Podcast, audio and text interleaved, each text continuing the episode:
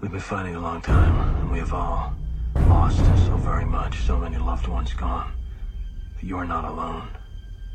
There are pockets of resistance all around the planet. We are at the brink.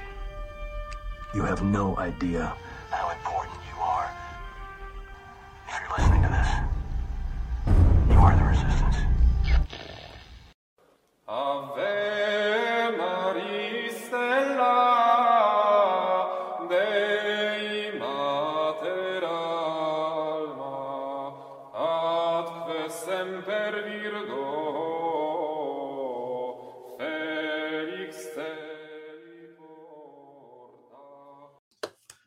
everybody. It's Steve with Sensus Fidelium. I'm coming at you with a guest you've probably seen once or twice before on the interwebs. Phillip Campbell, how you doing? W- welcome back, and uh, thank you for doing this. You're welcome. I'm always happy to do this program. We were talking about this two months ago, and we ended up going with the development of doctrine by some guy you may have heard of, John Henry Cardinal Newman. And Phillip is a specialist in this topic, and thankfully he was all like, "Yes, I, we could do this topic. This is a great idea. I know it's a great idea because it was mine." Just kidding about this. Uh, humility. I am the most humble person you'll meet. And anyways, we're so we decided to come with the timing of everything that's going on in society, the church, etc. The airing, all these stuff, commotion on both sides, especially on the social media sites. And again, Phillip graciously decided to come on and talk about this. So, without further ado, Professor Campbell, what is development of doctrine? well, thanks. That was quite an introduction. Um, I w- I wouldn't say I'm an ec- I'm an expert in development of doctrine, but I've I've studied Newman quite a bit, and uh, I read Newman when I first started getting into the Catholic Church.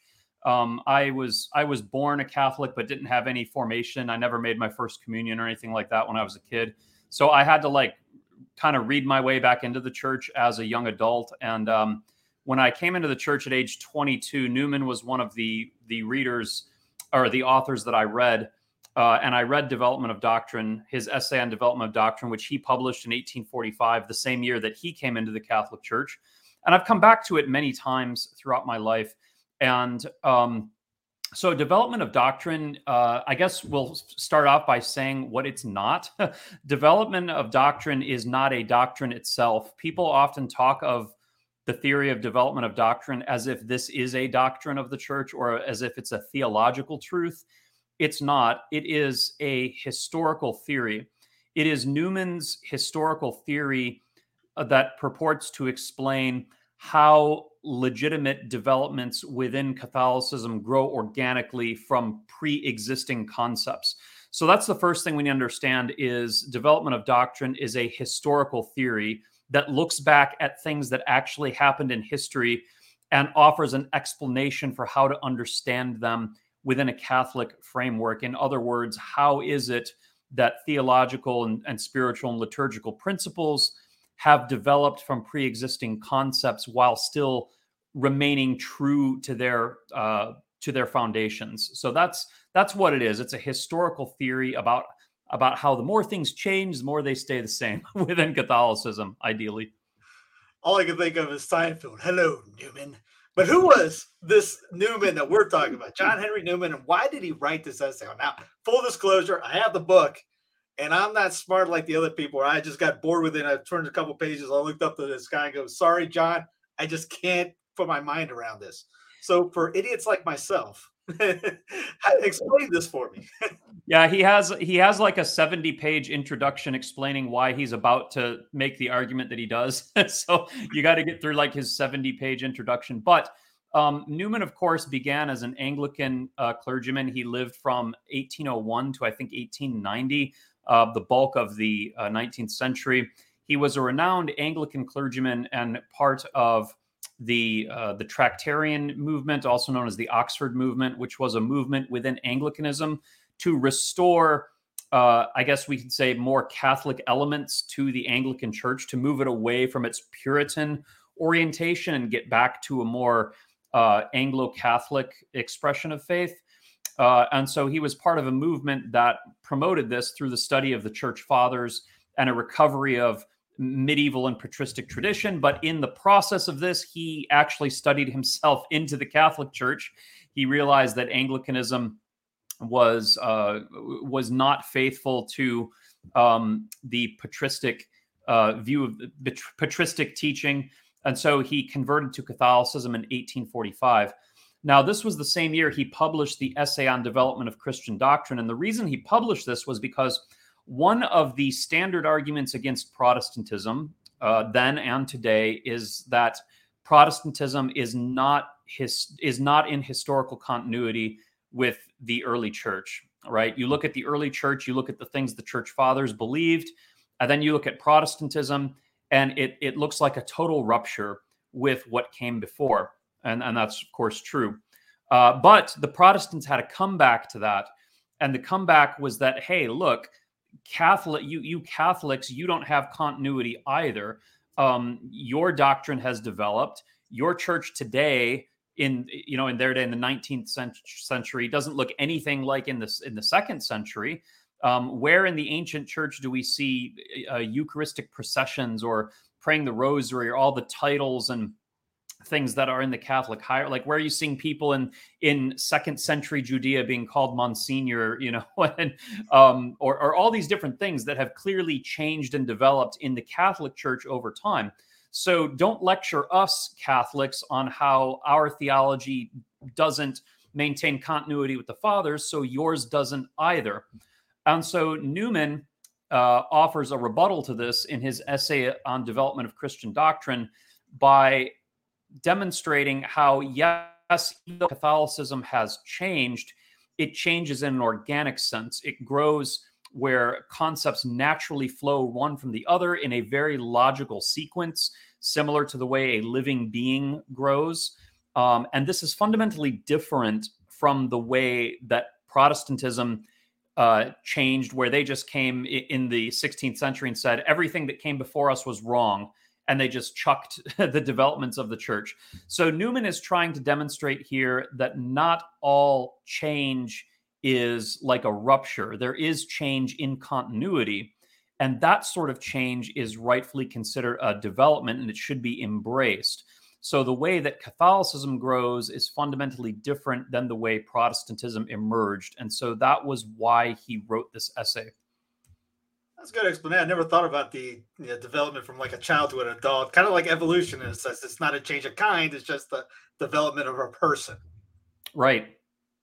So there's a lot of the uh, development of doctrine being talking about today, like uh, contemporary ways. What is a contemporary relevant a relevance to this idea? This is really why I wanted to talk about it because you see this concept thrown about today a lot and thrown about in a very erroneous way. So I would say 80% of the discourse I see online about the development of doctrine is a misunderstanding or misapplication of the way Newman intended it. Um, and you find this mainly in two areas. Number one, amongst, um, I guess we'll just say progressives, uh, or the the heterodox wing of of the uh, the Catholic world, those who want to completely remake the Catholic faith on a new ecclesiology, new theology, want to chuck everything before the Second Vatican Council. Um, these people will often um, hold up Newman's development of doctrine as a justification for what they are doing. So when we when we say, "Hey, this is this is not traditional. This doesn't have any continuity with what came before," they will say, "Well, doctrine changes, of course. You know, haven't you ever read Newman? Uh, de- development of doctrine, right? Things change. So uh, we didn't have women priests before. Now we want them. That's development of doctrine, right? Um, we used to believe in transubstantiation. Now we don't. That's development of doctrine. Uh, so basically, it's kind of like a it's kind of like a Mad Lib, you know, where you fill in any word. you know, it, it's it's kind of like any deviation, any heresy, any change. You just fill, you know, it, you can fill it in, and it's development of doctrine. Um, so that's a totally incorrect view of Newman's um, principle. But I also see this um, invoked by well meaning uh, conservative, orthodox, uh, mainstream normie theologians uh, as kind of like a, a placeholder or an explanation for uh, things in modern Catholic practice that just don't line up with the tradition. Uh, a classic example would be the church's about face on the death penalty, right? Um, we have the traditional teaching, and it's been affirmed at the Council of Trent, multiple catechisms going back centuries, that it is licit for the state to execute a convicted killer. And then you have John Paul uh, II saying, even though it is licit, maybe contemporary circumstances mean we shouldn't have recourse to it and i would say that's a that's a legitimate argument. I'm not saying i bought that argument but that is a legitimate argument. And then you go to where we have today where it just says where uh, francis amends the catechism to just say the death penalty is always immoral. Uh, and it's like wait a minute the council of trent literally says it's moral and now the catechism says it's immoral. And uh, people will say well that's development of doctrine right? Uh, that's how doctrine develops. Um, and so, well meaning, like conservative uh, theologians will invoke this as kind of like an explanation to, I guess, bring continuity between the pre and post conciliar church. Um, I, I sympathize with that approach, but um, I think this is also a mischaracterization of what Newman means by that. Because if if a doctrine can just develop into its opposite, right? If something that is moral can become immoral and vice versa, uh, you know, if if if uh, divorced and civilly remarried could not receive communion, and now they can, like, in what sense is that a development? Uh, d- does development even mean anything at that point? So I have seen that. Sorry, there's a long-winded answer, but I've seen this concept being invoked time and again recently for these sorts of things, and it's really frustrating because having read this essay multiple times, neither of these applications are anything close to what Newman meant by it we do not use the word sorry on this program for any means. You go as long as you want. The floor is yours. All right. I was right. thinking Mormonism at that time because they develop doctrine all the time by switching things and. Uh, yeah, yeah. Mormon Mormons have a concept where uh, new doctrine can actually displace old doctrine, um, and uh, I can't remember the name, but Islam has a similar concept where newer revelations in the Quran displace older ones where uh, Allah can correct himself and make a newer revelation. Of course, there's nothing like that in Catholicism. We have one deposit of faith. It can be expanded upon over time, right? But it, it can't be amended, it can't be corrected. So we are in a position where uh, developments have to be recognized as legitimate outgrowths of what has what belongs to that deposit. Speaking of which, could uh, turn into that. What what is a legitimate way of doctrine uh, development of doctrine? Yeah, so um, Newman. This is a big answer. um, Newman, uh, well, so to, to give an overall answer, a legitimate development of doctrine is a development that grows organically from the pre-existing concepts. It preserves the pre-existing concepts and and takes them to a new level uh, and it, um, it it represents continuity. Okay, and it is organic, and organic means pertaining to something that is alive, right? So if you look at a living human being, right, it starts as a uh, starts as a little tiny baby and then it grows. And even though the adult human looks very different from the infant human, you can still see a continuity, right? You can still see, okay, um, 10 fingers, 10 toes, two arms, two legs, a head. The body functions this way. There's a continuity across time, even though the form changes.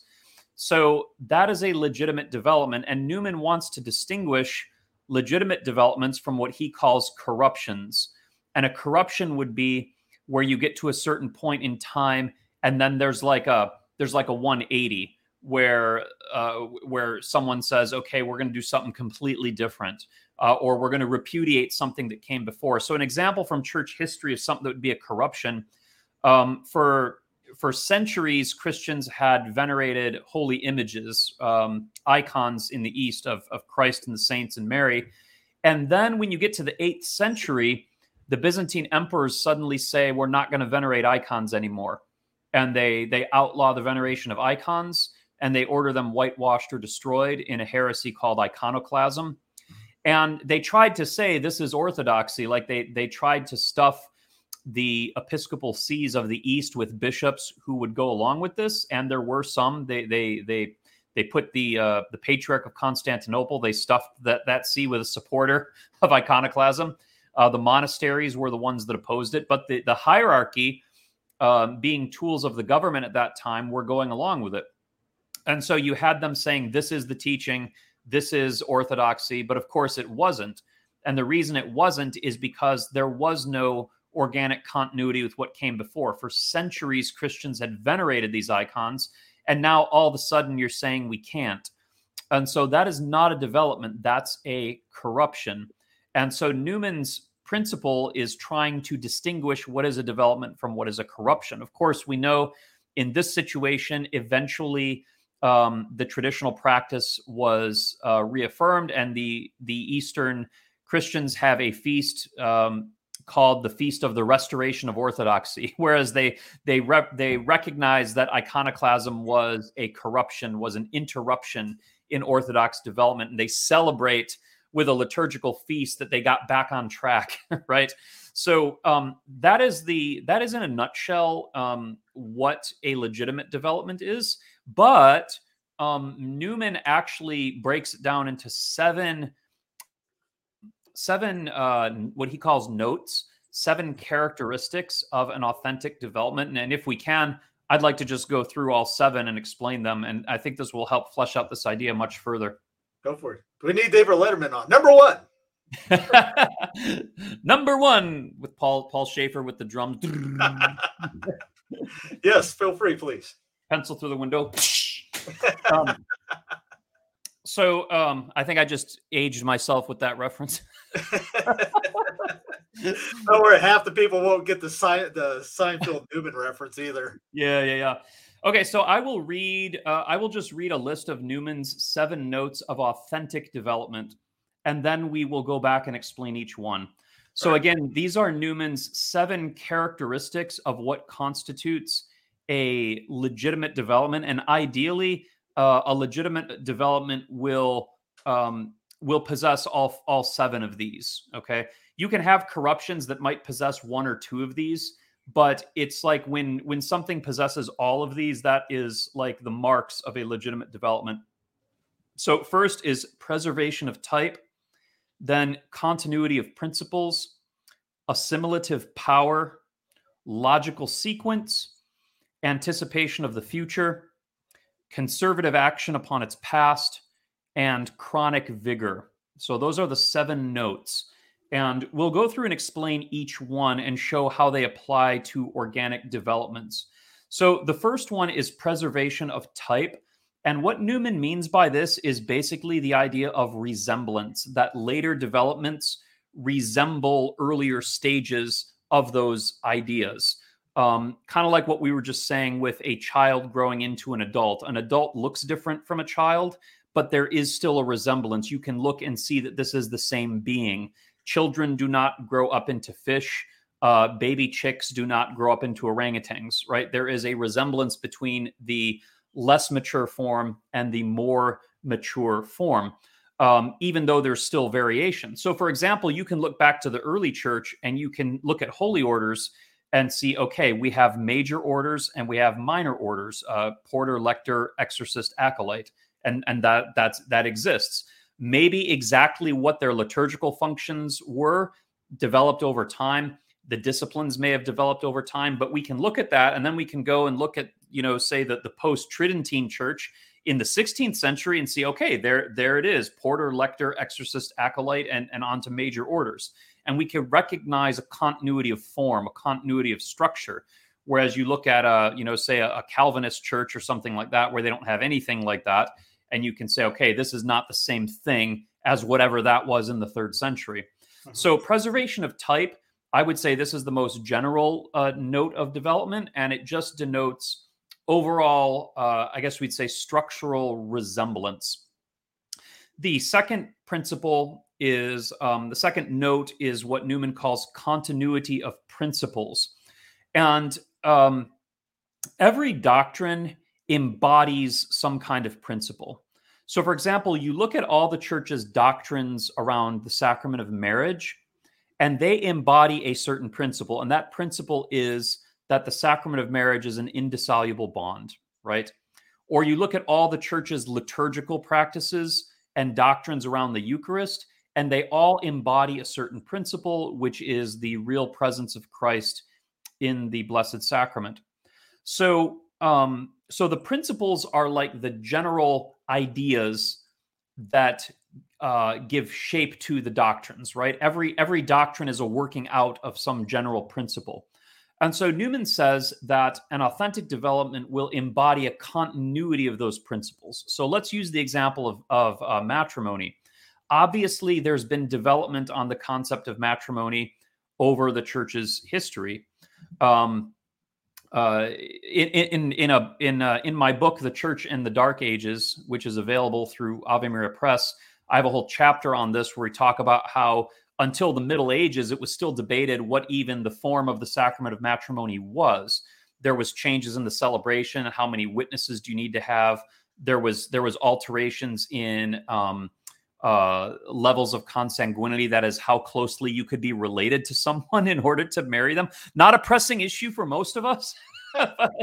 but in, in you know among the nobility where you're expected to marry among certain families and everyone was related from generations um, of uh, uh, oh, thank you, where everyone might be related. So this was an issue, and they they changed over time from four. You you couldn't be within four gener- uh, four degrees, and then they changed to two. So there has been development in the sacrament of marriage over time, but there has been a continuity of principle underneath it all. The principle that even if we aren't sure uh, and debated what the form of the sacrament is, even if we've changed some particulars about how it's celebrated, we've always agreed on the underlying principle that marriage represents an indissoluble bond. So you can look at uh, different aspects of Catholic doctrine and see that even as they've developed over time, maybe gotten more elaborate, maybe had more um, uh, more nuance added to them, there's an underlying continuity right? A continuity of principle. And by contrast, if you see a development that rejects that principle, then it is not a legitimate development. If you were to see a development, for example, that said, you know what, um, we're going to rethink that idea that marriage is an indissoluble bond, um, then that would not be a legitimate development, but rather a, a, corruption which Catholics would be right to reject. So that's the second um, note continuity of principles. Uh, the third note is power of assimilation. So, power of assimilation means that a doctrine has the ability to assimilate new ideas while remaining true to uh, its core. So, a, a, classic example of this is the assimilation of Aristotelianism by Catholic theology in the 12th and 13th centuries. So, you've got traditional Catholic theology and then it comes into contact with the thought of Aristotle. And it's able to take Aristotle, it's able to, in, in a sense, the body of Christ eats Aristotle and digests it, right? And it assimilates those parts of Aristotle that are in uh, in continuity with Catholic theology. Uh, the the scholastic movement finds all sorts of um, wonderful ideas and concepts in Aristotle that it can use um, especially you know a classic example the idea of of uh, form and hylomorphism things being made of a combination of form and matter which goes into uh, handily explaining how the sacraments work um, and then those aspects of aristotelianism that are not harmonious with catholicism get rejected by the body of christ they, they get spit out and so uh, the church is able to assimilate these things uh, into its thought um, in a way that keeps it uh, that that keeps the church faithful to what it has always believed. So uh, as we move through the scholastic period, we see that the the use of Aristotle serves as a way to better exemplify Catholic doctrine, to explain it, to understand it, to help us uh, verbalize it better, to make more important distinctions. It um, it kind of uh, strengthens Catholic doctrine, right? but you can have assimilation where uh, like like what if we would have assimilated aristotle and then we would have also assimilated the things that were against our faith and then kind of like turned our faith into aristotelianism to where our faith would have been actually diminished or corrupted well that would not be a legitimate development right that's like that would be more like you get cancer and it spreads and kills you. you know, that's not a that's not a development. Getting cancer isn't a development of health. You know, if the cancer kills kills the organism, right?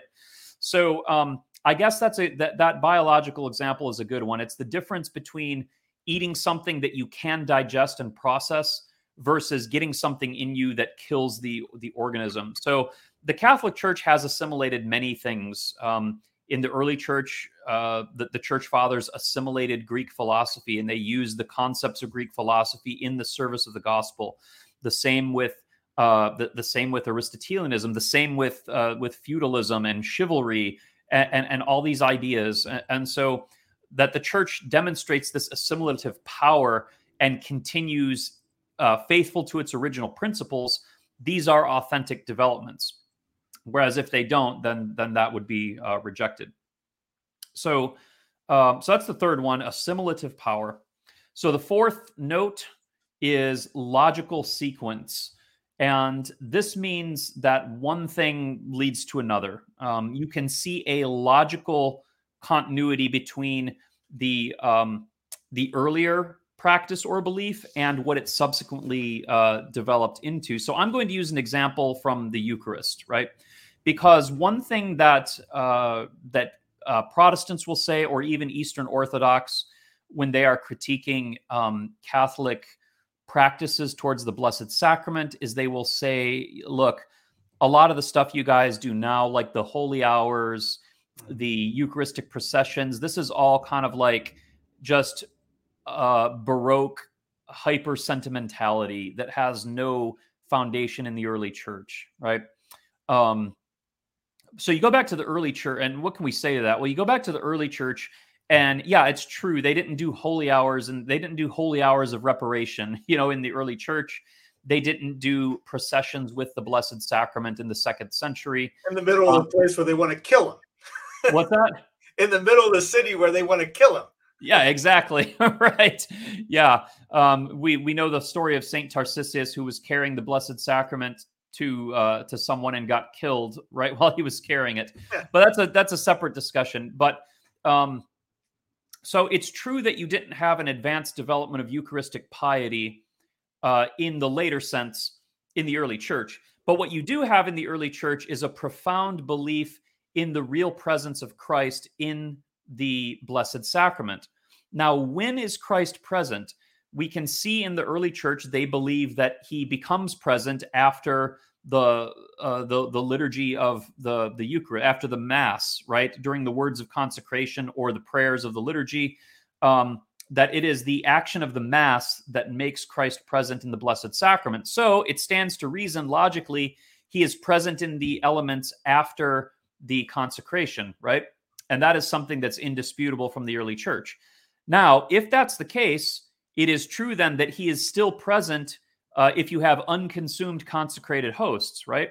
If you've consecrated hosts for Mass and they remain after the Mass, then Christ is still present there. So that that just logically flows from the first um, principle. Now, if Christ is still present in those hosts, we have to store that in a place of reverence. We have to store it in a uh, in something befitting this sacred mystery. Uh, the writings of St. Cyprian, mid third century, reference that the Eucharist was kept in like a special box of some sort. This, of course, would develop into the tabernacle. In Carolingian times, they had something called a Eucharistic dove, which was a metallic dove that would hang down above the altar, and they would keep the Eucharist in, reserved inside of it. So, uh, if Christ is present in those in that sacred species, you have to reserve it in a place of honor, right? Now, if we have it reserved in a place of honor in the church, then we should express reverence and devotion towards that location, right? If you come into the church and Christ is there in a box or tabernacle, you can't just act like it's nothing, like it's no big deal. You have to reverence it, bow, genuflect. Uh, and if you're going to make these acts of piety, of course it's appropriate to pray in front of it, right? Why wouldn't it be if Jesus Christ is is really there? Now, if uh, if Jesus is really there, if he's present, then uh, and if he's an object of piety, um, then why not expose him in something like a monstrance? We expose relics in reliquaries, right? Um, I personally think this is my personal theory. I personally think the practice of putting the Eucharist in a monstrance for veneration grew out of an earlier practice of displaying relics in like glass reliquaries for veneration. Um, but it makes sense to move to put the Eucharist into a monstrance so everybody can venerate it. Now, if we can move the Eucharist from the place where it's reserved into the monstrance, why can't we move the monstrance itself around? Why can't we lift it up and bless people with it? Why can't we go on a walk with process around the city with it? Right. And so you can see how we've started with just the concept of the real presence and we've logically gone step by step to uh, Corpus Christi processions and everything that we see around Eucharistic veneration in the uh, in the more recent church, right?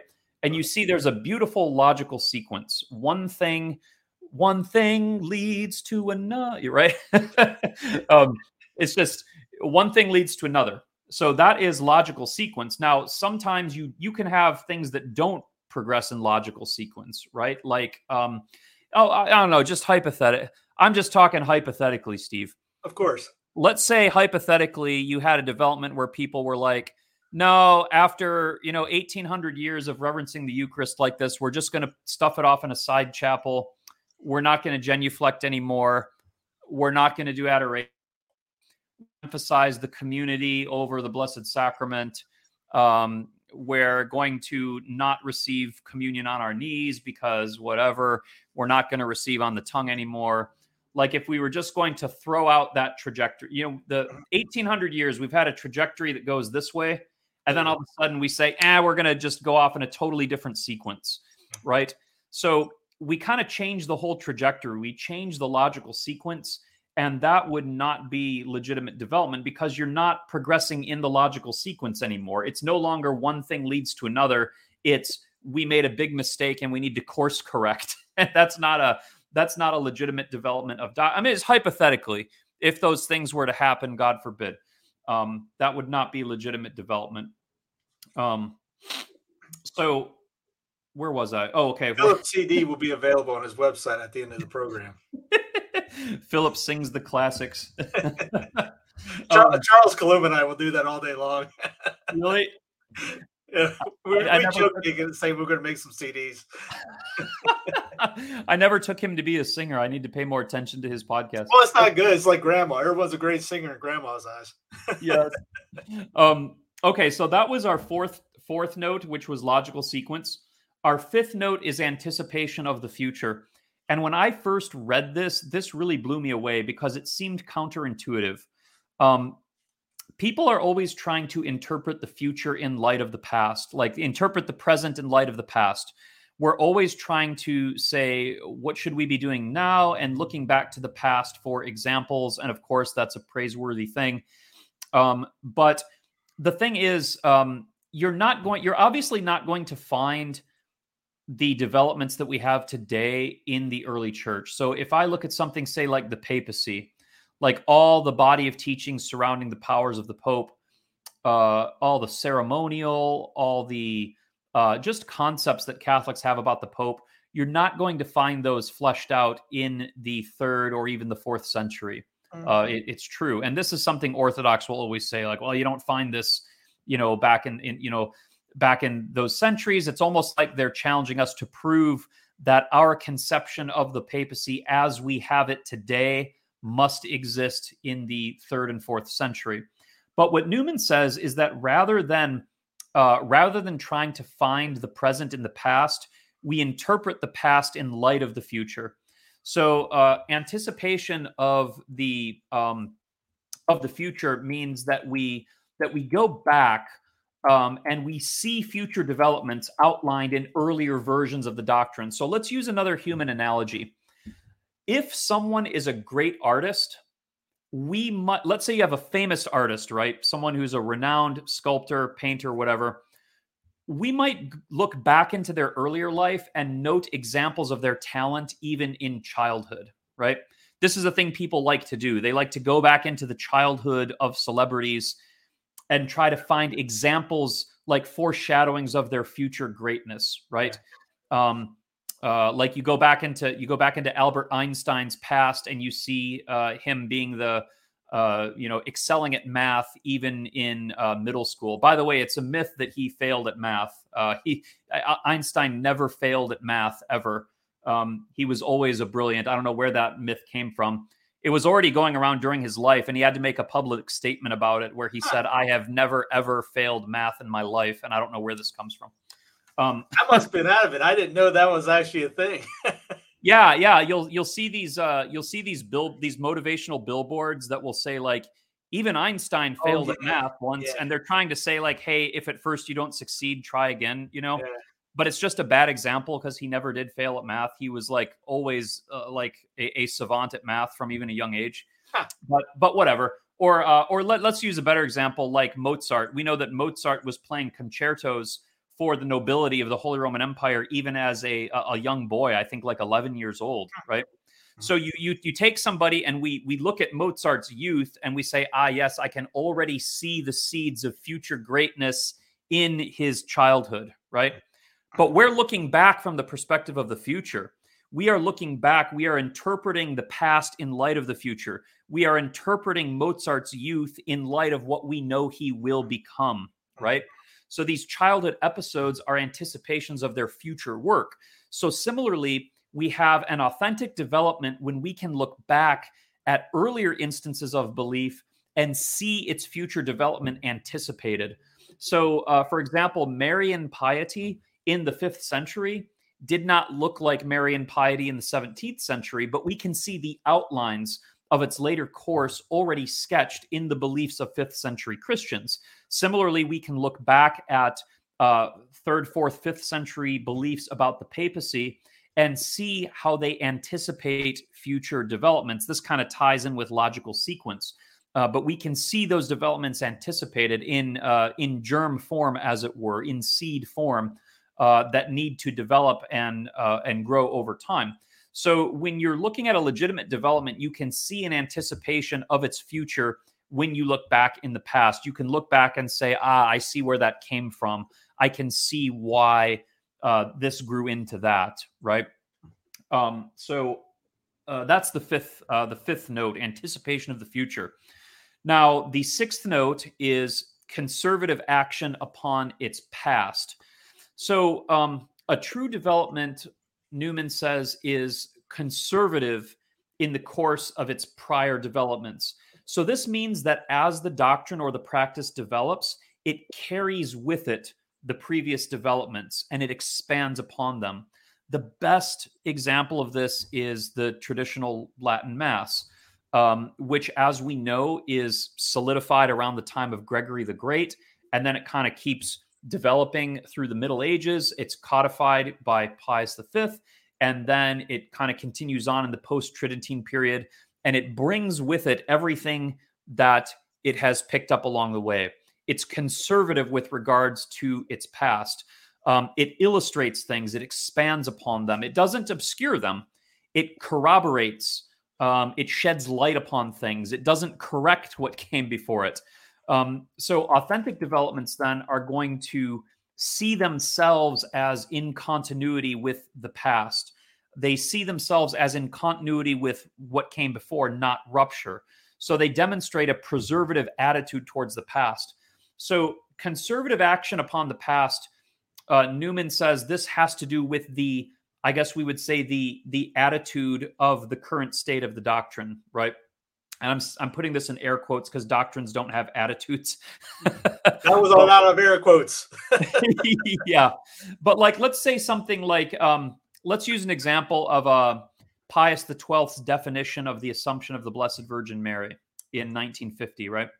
So if you read this encyclical, Pius goes to great lengths to demonstrate how in this definition he is preserving and carrying forward everything that came before on the subject. He talks about the earliest stories, the Transitus Mariae narratives, the traditions about Mary's Assumption. He talks about liturgical feasts. He talks about cities and churches named after the Assumption. He talks about theological speculation of the scholastics and, and different discussions on the question of the Assumption. And he shows in a very logical way how what he is doing carries with and preserves everything that has come before.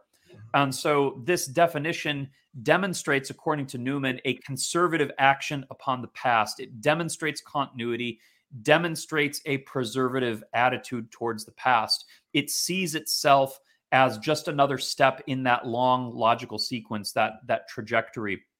So um, obviously, then the the counter to this, the opposite would be if something does not have a conservative action upon its past, it would view itself as something new, as something that is uh, a rupture, right? It, it would adopt an attitude of, I know in the past we used to do this, but now we do this, mm-hmm. or we used to believe that, but now we believe this, you know. So that is the opposite. That is not a conservative action upon the past. It's not carrying with it everything. Uh, so tradition in Newman's view is like a glacier. You know, a glacier moves and it scrapes everything and carries it all with it as it goes, right? and it deposits it um, where the glacier moves. Um, so that's that's how a authentic development should work. It should be very preservative. And again, I think the traditional Latin Mass is an excellent example of this. Um, the final uh, seventh note of authentic development, Newman calls chronic vigor. and um, by chronic vigor, he means something like duration. Um, it means that organic developments have a staying power, basically, longevity, right? Sometimes you have developments that emerge and then die out after a time. Uh, like in the early church, you had these things called agape feasts, which were like these dinners that happened either, I think, immediately before the Eucharistic liturgy. You even see them in the New Testament. Paul complains about them. He says, You guys are coming to the Eucharist and you're drunk from your agape feast in First Corinthians 11, where he delivers his famous passage on the right reception of Holy Communion. And uh, agape feasts lasted for a few centuries and then they were suppressed and they died out because there was so many abuses surrounding them uh, uh, they, they didn't have staying power. They didn't have what Newman calls chronic vigor. This is also a characteristic of heresies, which are typically of shorter duration. They might last for a few centuries, but then they dissolve. Uh, even Protestantism today is in a state of dissolution uh, because you still have the, the buildings, right? We still drive through town. We still have First Baptist, First Presbyterian, whatever. But if you look at uh, those churches and what they actually believe in practice, they demonstrate almost no continuity with what uh, Calvin or Luther believed, right? right? They're kind of in a state of dissolution. Um, they don't have staying power, they don't have chronic uh, vigor. So, organic developments, on the other hand, possess longevity because they're authentic, because they have all these, these seven notes, they are well integrated into a great body of tradition. They possess staying power, unlike the corruptions or abuses, or just unlike other developments that just didn't make the cut. Uh, a great example here is communion in the hand. Mm-hmm. Uh, we know that in the first couple centuries, Christians uh, could receive communion in the hand, not like they do today. Right. Obviously, we know that there was a lot more to it. There was the use of a of a Eucharistic uh, I can't remember the name, uh, the Eucharistic bib. I can't remember what it's called, um, but you know what I'm talking about. Right. right. Um, receiving receiving it on their knees. Uh, you know, uh, totally different mindset, but still, even though even though they attempted to uh, hedge that practice in with all sorts of safeguards for reverence, it was still found better to go to communion on the tongue by the um, by the early Middle Ages, and that is the practice that endured. Right. So communion kneeling and on the tongue has had the chronic vigor, whereas communion on the hand was something that was done for a while and then it and then it died out. So um, so if a development has chronic vigor, that just means that it it uh, it can stay the course over a long period of time it can kind of stick with all these uh, developments the as the trajectory moves along as you get the logical sequence um, it endures because it's well integrated and it's authentic. So whew, that's a big answer to your question but that is the seven characteristics or notes that help us identify the authentic development of doctrine and distinguish it from like corruptions decays abuses or other um, deviations. And so when you start to look at things like um, communion for the divorced and civilly remarried, or ordination of women, or um, many of the liturgical ideas that we see in the current church, or just the the church's change in stance on the, the death penalty. If you were to run these things through the gamut of Newman's seven notes, you would see that none of these ideas meet all of these criteria. So if we were to go back in time and snag Newman uh, and, and present these things to him, uh, he would absolutely not see them as developments. He, w- he would say these are corruptions or He'd these are. yeah, yeah. He, he'd have, yeah, he would. He'd be like, "Are you serious?" you know. Or if we were to tell him, like, "Hey, guess what? Um, in, uh, in in in less than a century, the church is going to abolish minor orders." You know, he would he would be like, "Are you insane?" Um, so, uh, so I think what we need to do before we talk about development of doctrine or just throw it out as an invocation we really need to go back and study what newman meant by this because his actual and you know what's sad uh, steve is development of doctrine has been so abused that i've seen even traditional catholics start kind of crapping on it um, where they'll be like oh yeah development of doctrine it's just a excuse for innovation you know where they, they kind of like go back and reject even newman's idea of development of doctrine which is a shame because it is a brilliant, brilliant essay. It's a brilliant way of analyzing what has happened in our history. It's a very handy way of kind of evaluating changes that we see in our own day and understanding what's going on. Um, and it was instrumental in identifying this is why Catholicism is a legitimate outgrowth of early Christianity, whereas Protestantism is not. So far from, um, re- I know that people abuse the concept of development of doctrine, but what we need to do is go back and understand it more deeply, not to, um, you know, not to reject it. I mean, that all made 100 complete sense, obviously, and thank you for doing that, uh, simplifying the, his teaching. But for somebody like, I don't know, you probably saw this online, um, just trans in general, they're upset about the during Easter was it in Spain when they they had the altar outside they shoot the the, the dove through the church and the the altar uh, grabs and shoots it back or uh, there's been churches that have been built with uh, freestanding altars and they're going oh that's so that's not trad at all. But we're like wait a minute you see the basilicas in Rome. They have they've had freestanding underneath baldacchinos yeah. isn't the main thing to be able to figure out those seven no's is you have to do your due diligence to learn history too yeah, you do, and this was and it and the essay of uh, development of doctrine is where you find Newman's famous quote, where he says, "To be deep in history is to cease to be Protestant," or to take it out of its Protestant context, we could say, "To be fully Catholic is to be deep in history." Right? You have to understand these things. There is a danger um, when you look at tradition, where uh, I mean, many traditional Catholics are familiar with the danger of archaeologism. Um, which is where you you you kind of like reject development and you say, I want the church to look as a snapshot of like the second century, right? This is what the architects of the new mass did was where they they purported to go back and give us a like a cross section of the church as it existed in the second century. And i say purported to because they didn't even do that. Nobody knows exactly what things were like then. They they basically took uh, they took a few prayers and concepts and then filled in the rest with their own ideas. Uh-huh. Um, so that's a danger. But what's also a danger is freezing, you know, tradition at some later date and saying like Catholicism must look like it did in the 1940s, you know, and trying to take a, a uh, you know a, a still shot of the 1940s and saying this is Catholicism. Now it is correct, and uh, Dr. Peter Kwasniewski has pointed this out many times, and I'm very grateful for this, is that development necessarily slows down over time. And I think we have to stress this as well.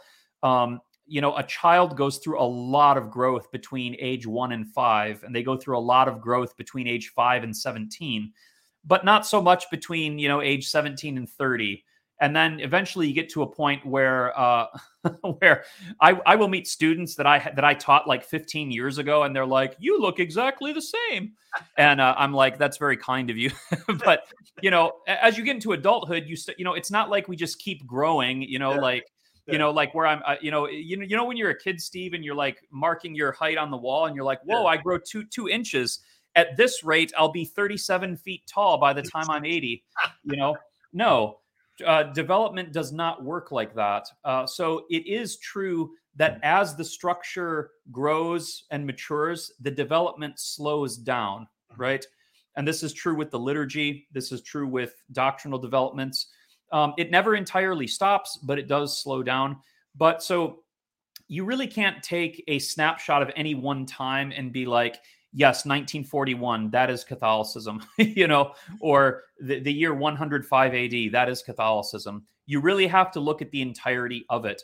And um, I understand that traditional Catholics are upset that many things have been introduced that are frankly ruptures, that are abuses and uh, deviations from tradition, right?